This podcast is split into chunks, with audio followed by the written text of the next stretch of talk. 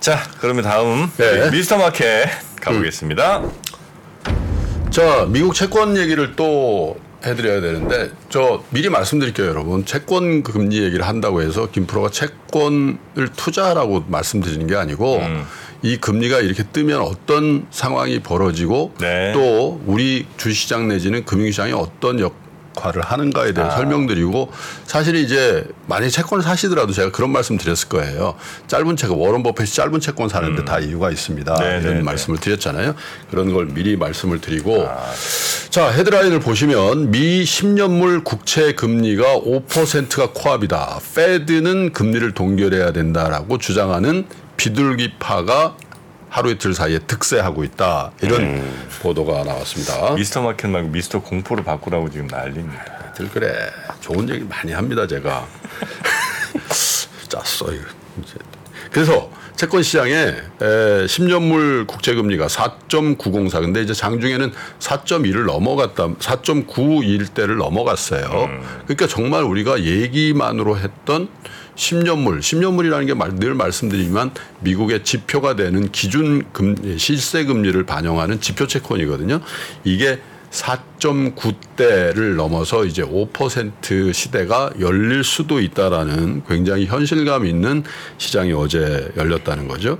2007년 7월 이후 처음입니다. 그리고 어, 연준의 통화 지금 차트를 보시면 제가 늘 말씀드리지만 채권 차트는요. 에, 주식 개별 종목 차트하고는 달리 한 번 추세를 그으면 상당 기간 그 이어지는 그런 그 경향성을 보이거든요. 저게 뭐 2년 전에 여러분 제가 마- 매번 말씀드리면 0.5%였어요.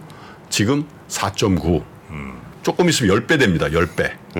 금리가 실세 금리가 10배 되는 거를 우리가 지금 2, 3년 동안 보시고 네. 계시는 거고 그 기간 동안에 우리가 주식 투자를 가지고 계속 수익을 내려고 하고 있는 거예요. 자, 에, 페드의 기준금리와 직접적인 그 연결이 되는 대표적인 단기 금리가 2년물이잖아요. 요거는 얼마냐?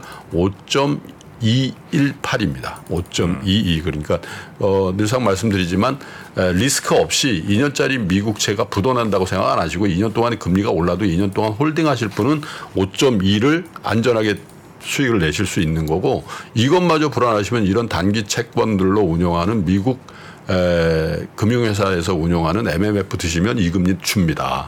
네, 예. 예, 예, 그냥 수시 입출금이나 마찬가지예요. 자, 이런 상황이고 또 초장기 금리다. 이렇게 에, 분류가 되는 30년 만기. 왜냐하면 이 30년 만기 채권이 중요한 게 30년 만기 뭐가 있죠? 모기지 금리가 있잖아요. 아, 예. 그래서 4.98 정말 5%가 0.02% 나옵니다. 예, 30년 만기 기준으로는 그래서 이런 금리 상승이 왜 나왔냐?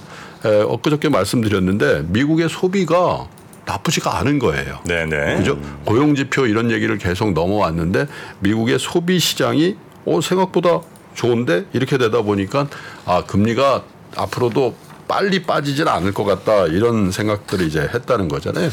근데 사실 에, 뭐 장기 금리가 미국의 에, 성장률이라든지 이런 것들을 자, 이런 것들에서 영향을 받죠. 근데 에, 사실은 채권 시장의 가장 중요한 것은 수급입니다. 단기적으로는. 근데 수급이 굉장히 안 좋다는 말씀을 드리죠. 왜냐하면 지금 우리는 모르지만 채권의 발행과 채권의 추가적인 공급이 미국 금융시장에 계속 이어지고 있어요. 그 중에 하나가 뭐죠, 여러분? 양적 긴축이 있잖아요. 네네네. 그러니까 페드에서 예전에 제로 금리까지 낮춘 다음에 그래도 경기가 안 살 것 같으니까 뭘 했냐면 양적 완화라는 걸 했는데 네. 그 양적 완화는 뭐냐면 시중에 있는 채권을 사들이면서 채권 값을 값을 지불하는 그러니까 연준에서 돈을 찍어서 시중에 은행으로 주면은 그게 이제 대출로 풀리고 이러면서 시중의 통화량을 팽창시킨 거거든요. 네. 예, 그러면 이제 당연히 인플레가 자극이 되니까 지금은 양적 완화가 아닌 긴축을 한단 말이에요. 거꾸로 예. 무슨 얘기냐? 채권을 파는 거예요. 그죠? 네. 그러면 시중에 있는 금융기관의 돈이 연준의 금고로 들어갈 거 아닙니까? 그게 월에 얼마냐? 예, 월에 에, 950억 달러 정도 돼요. 아이고. 월에 950억 우리 달러? 돈으로 이 128조씩. 130조쯤. 음. 예, 월에 네. 예, 그렇게 유동성을 빨아들이고 있는 데다가 거기다가 에, 9월까지 미국 재무부에서 발행한 채권의 총량이 얼마냐면 1조 7,600억 달러입니다. 에, 그리고 3분기에 채권 발행 계획이 1조 달러가 있어요. 그러면 이걸 에, 계산해 보면 평년에 한 25%가 는 겁니다. 와. 네. 이런 거잖아. 1조 달러 하고 있었는데 1조 2,500억. 근데 그, 야, 그 25% 그래 큰 거냐? 굉장히 큰 거예요. 왜냐하면 채권을 살 자금은 글로벌리 거의 픽스돼 있거든. 예. 그렇죠? 근데 거기다가 25% 물량을 추가적으로 넣고 연, 연준에서도 980억 달러씩 더 추가적으로 채권 폭탄, 물량 폭탄을 내는 거예요. 그러면 수급에 의해서 채권금리 올라갈 수밖에 없죠. 예. 네, 그런 상황이 된 거고 여기다가 채권 매수세가 그러면 야 파티라면서 되게 고금리로 막 사들이면 되는 거 아니야? 이렇게 좋으면 이런 생각 할 수가 있잖아요. 네. 예. 근데 문제는 지금 장단기 금리가 그래도 역전이 돼 있단 말이에요.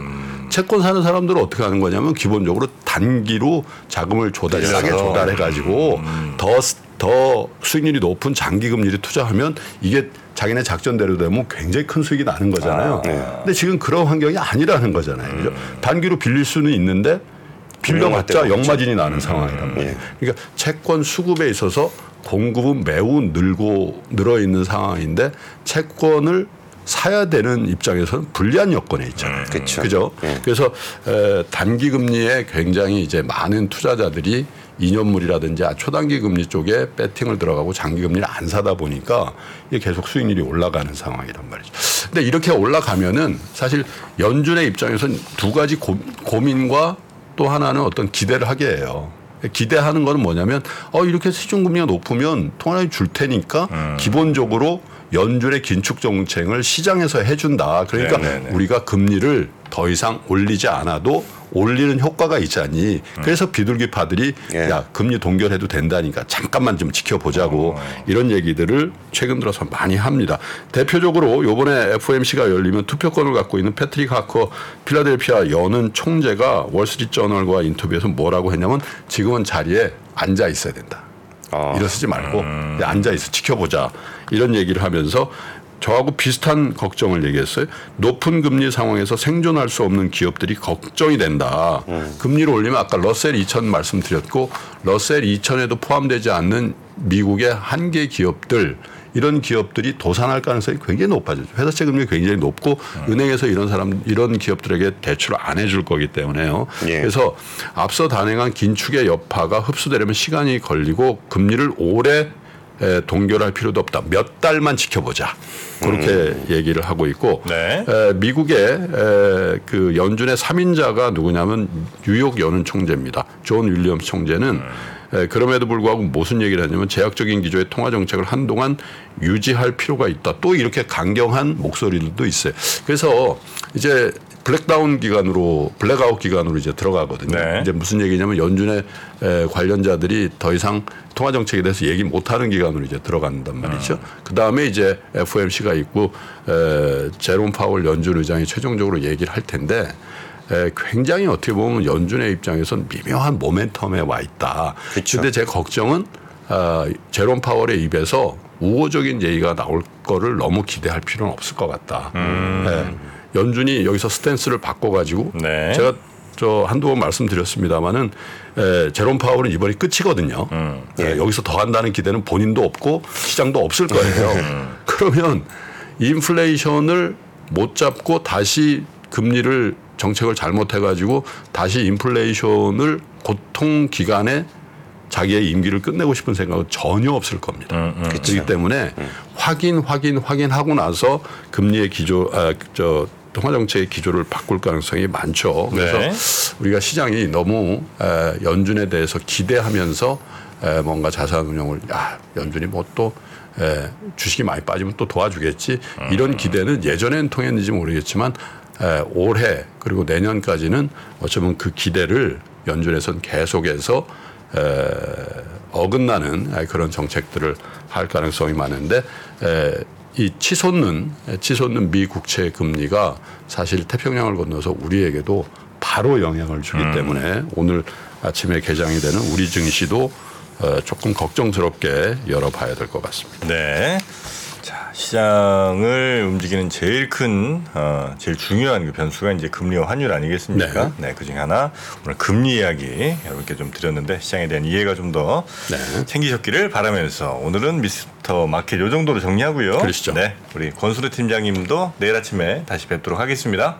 대단히 고맙습니다. 감사합니다. 네, 고맙습니다. 외환위기 오는 거 아니에요? 금융위기 오는 거 아니에요? 이런 질문들을 좀 굉장히 많이 받았었습니다. 탐욕이 되게 강했을 때 위험자산으로서의 극단적인 쏠림이 나타나고 공포감이 극에 달했을 때 안전자산으로서의 극단적인 쏠림이 나타나거든요. 과거의 일이 미래에 똑같이 일어난다 이건 아니지만 그때 당시에 위기 상황에서는 어떤 공통점들이 있었는지를 보면서 우리가 대비를 하는 방법도 고민해 볼 수 있고요. 과거를 제대로 이해하는 순간 위기의 실체가 드러납니다. 오건영의 현실 경제 이야기를 서점에서 만나보세요.